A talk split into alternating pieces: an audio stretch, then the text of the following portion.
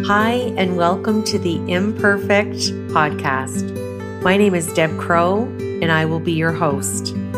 Join me on this journey as we meet heart centered leaders from all over the globe. Lots of interesting questions, interesting conversation, and find out what makes a leader. How do they handle uncertainty and complexity? How do they lead in a time that is volatile? Join us. Welcome back to the Imperfect podcast. I'm delighted to have a gentleman who is currently living and working in Tokyo. So it's early morning here in Canada, but for Paul Kezin, it's nine o'clock at night. So let me tell you a little bit about Paul. He is the vice president and owner. He is a retail consultant, and he has quite a trajectory of leadership in both Canada and also in Japan. So I'm very excited to welcome him to the podcast and chat with him today. So, Paul, thank you for staying up late and ending your day by joining me on the Imperfect podcast. My pleasure. My pleasure and I'm delighted to meet and interview another heart centered leader. So, can I assume that you are a fellow Canadian, but you're living in Tokyo, Japan right now? That's right, and uh, you'll probably hear it in my accent as we as we start to talk further. But absolutely, born and raised in Calgary, Alberta. Well, it's it's an honor to have you, and I I really want to thank you for for reaching out and having interest in the podcast. But I'm I'm more grateful that you stepped into the arena to say I'm a heart centered leader and and let's have a chat. So you have had your career primarily in the retail sector. So where I would love to start this rich conversation is could you share with us how your heart centered leadership has really translated in culture because you started in Canada and you've relocated to Japan. And I know we've chatted and you said this is the second time in Japan. So I'd really like to start there if you could give us a little insight, excuse me, to the trajectory of your career. Uh, yeah, you know, I, I, so I started with uh, Gap Inc. Um, when they uh, had fewer stores in Canada. They've got quite a, a following now, and and um, was working within Canada, and it was part of international division at the time that I was there. It's it's no longer that way, but uh, it was part, and there were some. Uh, opportunities and assignments to help grow the brand overseas in, in Europe or in Asia. And I, I raised my hand to say that I will go anywhere and, and uh, of course it's not just about raising your hand. Obviously you have to be competent at your job. And I, I didn't really know you know what i was getting into. I, at first i just thought this is an exciting opportunity to experience the world and uh, you know get paid while doing it. And that was you know the initial motivation. I didn't really um, know about japanese culture. I didn't know uh, the language at all. Um, but i loved the company and uh, I loved what it stood for. And and you know, I, I was fortunate to have strong leaders uh, above me to learn from, uh, which really focused on people. And um, you know, I, I think that made it easy to to embrace going into a new country because you have that grounding of a, of a company. You know, where where you work, what's the culture, etc. of of the organization and the and the one you want to build. Um, you know as far as the how do the skills translate or the behaviors or heart-centered leadership um, i think the the intent translates you know the same. You know i i don't go trying to be a, a different person with the intent to teach and to learn. Uh, that's always been my my guiding principles of uh, i'm going to get just as much out of a relationship as uh, you are from me and, and I from you because we're going to uh, you know have a teaching and learning uh, relationship and you know coming at it from that perspective I think uh, made it a much more seamless and, and smooth transition uh, whether I knew the language or not you know people understood that I was also there to learn and and not just to teach and and learn by doing.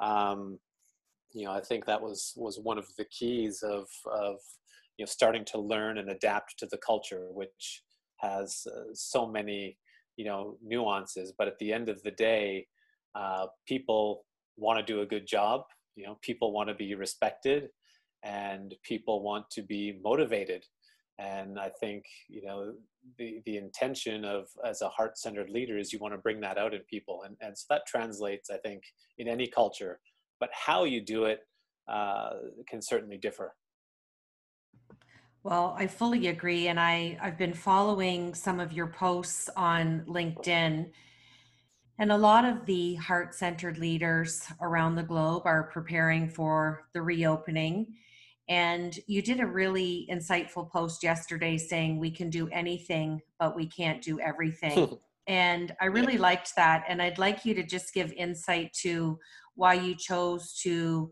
post what you did yesterday. And you gave some really good, clear strategies about catalyzing your team and how to survive that and prosper. And I'd love for you to just touch a little bit on that.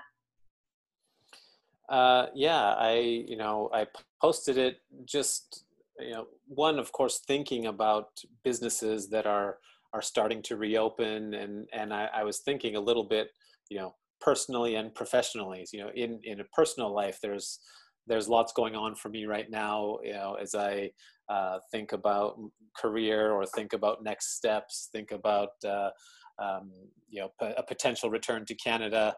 Uh, you know so there's there's many balls in the air on that side and and you know as i start as the businesses start to reopen here as well um, you know it's it made me start to think about uh, transitions and and how do people uh, successfully transition into this new normal from a, a work point of view and and how much is there to learn in and how we have to adapt and then um, you know it got me to thinking about how overwhelming quickly overwhelming that can be um, which prompted you know something I, I've often said throughout my career. You know, companies have no shortage of things they want to accomplish, and uh, many times I would have to tell myself as well as as with my team, you can do anything, but you can't do everything. So you know, what is it critical that we need to do? And um, you know, that's where I, I decided, you know, maybe a, a helpful post for anyone who's uh, uh, potentially feeling that overwhelm as, as businesses start to open and, and no matter what their situation is could be personal could be professional. Um, but that's what what prompted me to to uh, you know sort of make that post and and a few helpful tips uh, along the way. So did you want in, me to cover those? No it's it's great. I'm i'm going to cover them in in a in a question here in a moment. I'm just thinking sure. I would love your insight to pre COVID 19 and the retail space with the onset of technology and Amazon and, and people loving to, you know, sit in their living room and, and order their groceries and what they need with the click of a button. Now that we're, you know, day 83 of this pandemic and you've had this, you know, multiple decades of rich experience, especially in leadership where do you see the future of retail going and and what are your fears or apprehensions around the reopening?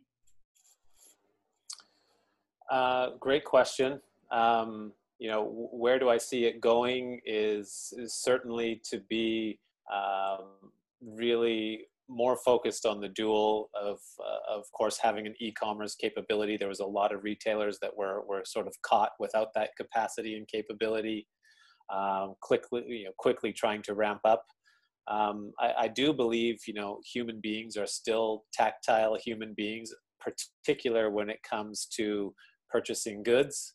Uh, they they want to feel them. They want the the sensory experience. They um, you know it's not all about convenience. So I, I, don't think that there's going to be a departure from uh, brick and mortar, but there's definitely going to be smaller stores, my opinion.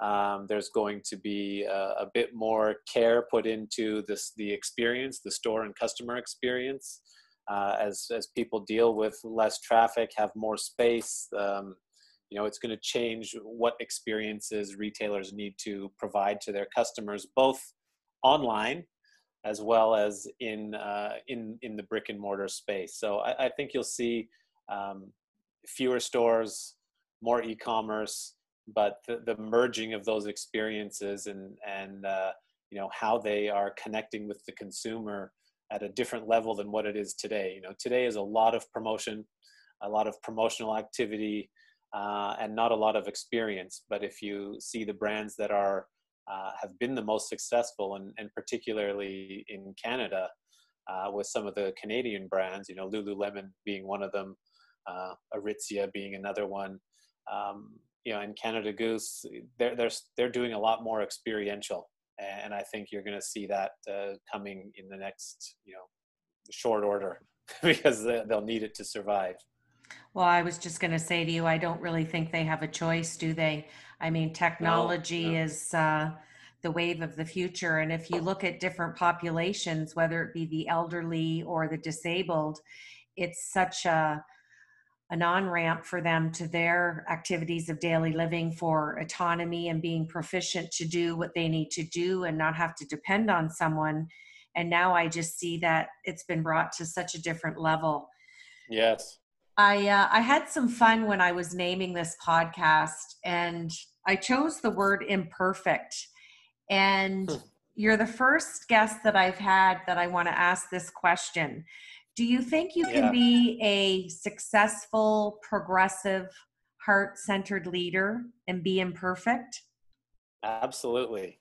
I, I, I, actually I loved the title of the podcast because uh, I, I, think you know one one core foundation of a heart centered leader is humility, and for me, you know, humility leads to listening, you know listening of course leads to that ability to empathize and to support and to understand and, and also to learn.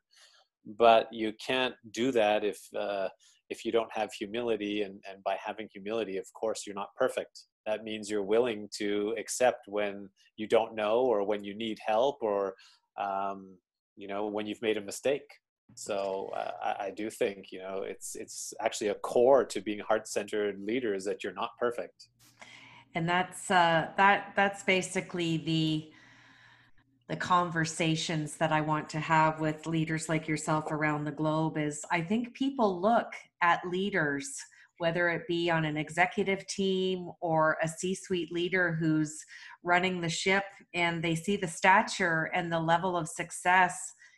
And there's a bit of an insight that you know everything about everything and i think that's the biggest shift that i want to make in these conversations especially in times like this you can only lead with the information you have at the time that you yeah. have it and i think yes. being able to be open and communicative and vulnerable with your team is just such a proponent to being a heart-centered leader what would you say is your top 3 heart-centered characteristics that you bring to your leadership role? Um, you know, always hard to pick three. Um, yeah, there's so many that are intertwined, but uh, uh, I like to think one of them is is deliberate. You know, and, and by deliberate I mean uh, you know you you have a purpose and an intent whenever you're engaging with with someone. Um, you know you do so with uh, with authenticity and you're you're thoughtful about what is the conversation you're having and and you know what is what's the intent and, and outcome you hope to have from that conversation. So you know one i think is is a heart-centered leader is deliberate. Um, second of course empathetic. And empathetic is for me is is that constant willingness to listen um, to do so and, and absorb what you're hearing. Uh, so you come at a at any sort of interaction uh, with a place of understanding because you you and I this was a, a really key learning you know cross culturally uh, as as Japanese will will approach things differently than North Americans will uh, and not you know I, I I learned and, and embraced very early. I'm not forcing any way, you know, because I know one way. Uh, I, wanted to understand why. You know, why do they do it a certain way? Is there a benefit to it? Maybe I need to change. Uh, maybe I can learn something. And and so, um, you know, it wasn't always smooth sailing. But uh, I think when you come at things from a place of of empathy and listening, uh, critically important. And then um, last is inclusive and uh, it was similar to something you you just said about leaders feeling maybe they have to have all the answers and and i've never approached things that way. Uh, i've always thought that uh, people are engaged most when they're involved uh, and that means involved in problem solving. Maybe it's brainstorming it's decision making. Uh, i want to hold teams and, and you know people accountable to their roles and responsibilities. They're they're experts in their field uh, of course, that varies with, which, with the levels that you're working with, but uh, as a general statement, um, you've hired people for a certain role and responsibility in certain functions, and you want to give them, and, and I want to give them, um, you know, that ability to make decisions and problem solve, not wait for the leader's opinion. Again, you know, that was a, a cultural adjustment where, uh, you know, Japanese tend to put a, a higher premium on leadership as uh, you know what they do is is always correct and what they want is the way it should be because that's what the company says. Um, but it, it's not the culture that i grew up in certainly within within gap inc. And uh, it takes a lot of peeling away the layers of the onion uh, for them to know the the genuine sincerity behind i want your opinion and i'd like you to make a decision uh, so we can learn from that decision and you can learn from that decision. So it's, it's a two-way street but i think uh, being inclusive is, is maybe the third. That is one of my favorite sayings. It's a two-way street. And as a coach i cannot tell you how many times i say that in a conversation. A relationship is uh, 50-50 right? So there's got to be yes. uh, there's got to be both directions.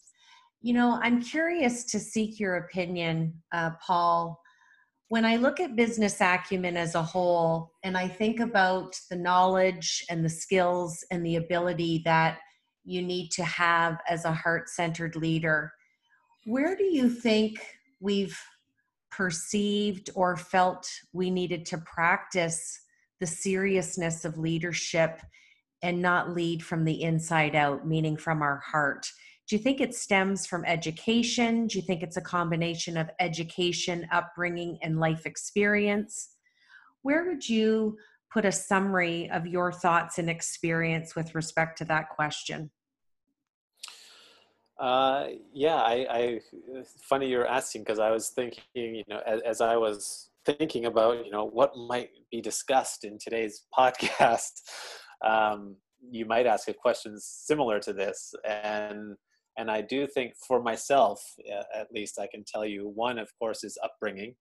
Um, you know, I was I was brought up and raised by a single mother of four children, and uh, you know, she did everything to make sure that we we had all the the joys children would want to have, and and you know, didn't feel much hardship. But you know, there were certainly times she had to uh, offer the tough love, you know, and, and what were the limits. But you know, one is upbringing for sure.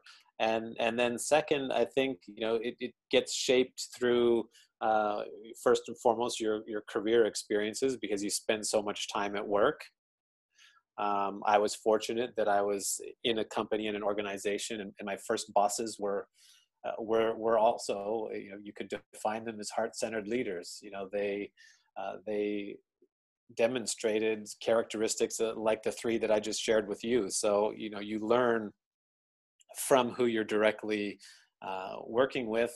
Um, similarly, that's supported by the culture of the company, and you know what do they believe in, and what are the values of the company that you're working for, and and do they value people first? And I can tell you, uh, you know, Gap Inc.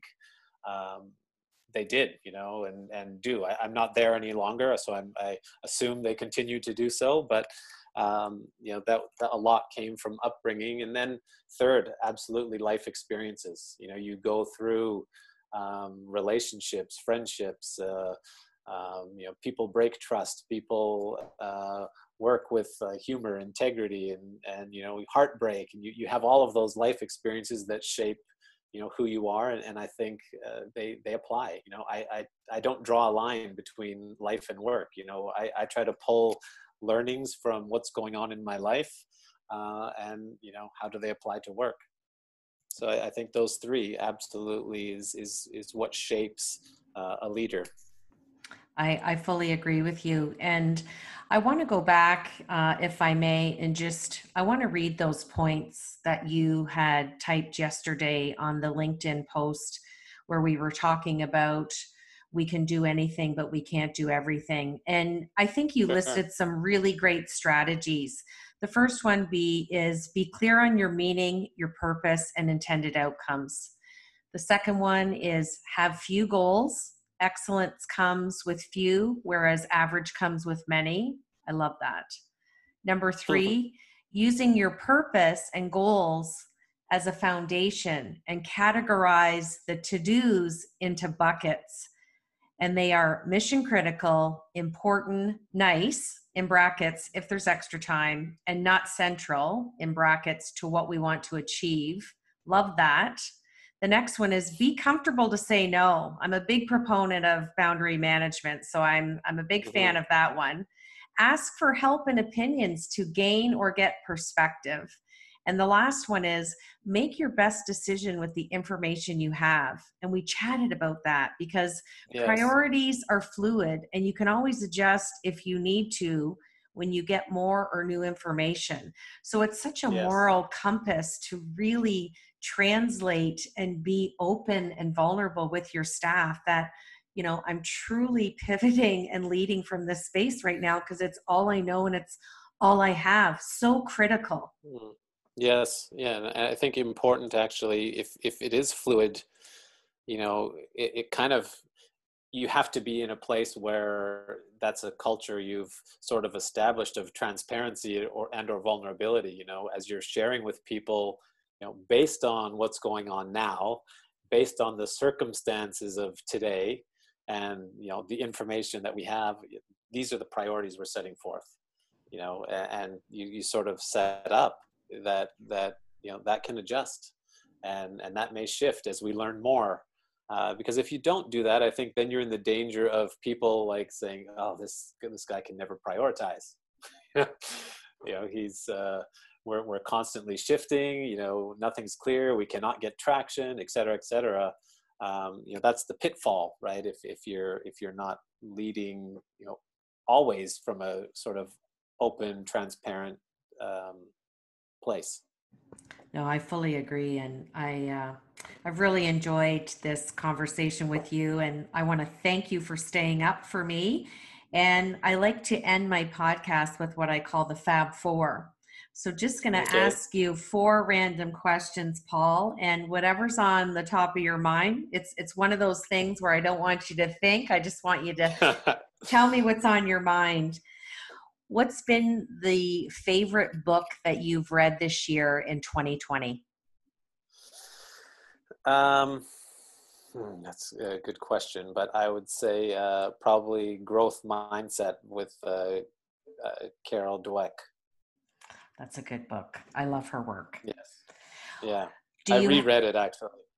is so it it's, it's one of those books that you can reread, isn't it? Her work is amazing. Yes. Yeah, what is your is. do you have a favorite sport that you like to either play or watch? Yes. Ice hockey, of course. Ice hockey, you're Canadian. I should have I should have known, right? yeah. Yeah, well funny funny thing actually and and I won't keep it long, but uh, you know, I grew up in Canada but never played ice hockey, just street hockey with my friends, and um, I was never good on on skates. But um, you know, I've been in Japan now for ten years, and uh, my son mostly grew up here, but he started to play ice hockey here, and it got me like sort of regretting. And so three years ago, I actually started to play ice hockey in Japan. So um, didn't really learn how properly in in Canada, but have taken it up the last three year. So it's never too late, I guess. It's never too late. I was just going to say. My third question is what makes you curious? Learning, you know, uh, and I guess again this experience to actually live and, and work and uh, overseas and in different cultures, um, it's just it opens your eyes to so much of, uh, especially coming from a what I can say now is a small town like Calgary, because you know Tokyo is massive. Just the exposure you can have by you know broadening your perspective and and taking in new uh, it really is just about learning and and and growing a, a, perspective and point of view. You know, curiosity. It's it's one of those things where it was, you know, do I fit that into my top three characteristics of a of a heartfelt leader? And it didn't make the cut. Of it's probably number four because curiosity really is is a foundation for so much. Oh, I agree. And my last question is, I guess it's kind of a two part question. What is your favorite thing about Canada? And what is your favorite thing about Japan?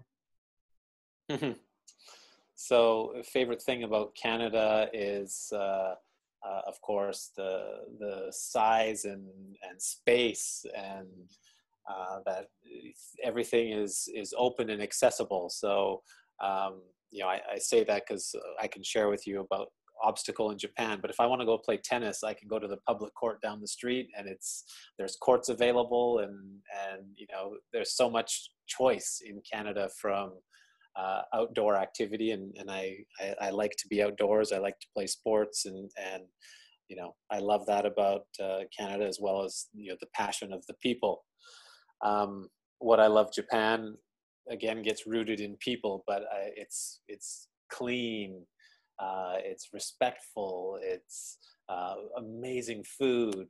Uh, everything works. You know, it's uh, people respect other property. They're they take care of uh, customers and and you know they they take care of all their space around them. You know, it's a, a super clean city, very safe city um, very respectful and you know i love how easy it is and convenient everything is uh, to live here so it makes a great place to to raise a family but hard well, to do sports. yes i it sounds like it. I i'm just so grateful paul that you reached out and i want to thank you for being a heart-centered leader. I want to thank you for sharing your insights and your thoughts and your expertise. And I'm going to end my podcast today with my favorite five things, and that is to follow your heart, have passion, do your best, know your truth, and always be in love with the journey. This is Deb Crow. Thank you for joining me on the Imperfect Podcast, The Heart Centered Leadership. Until next time.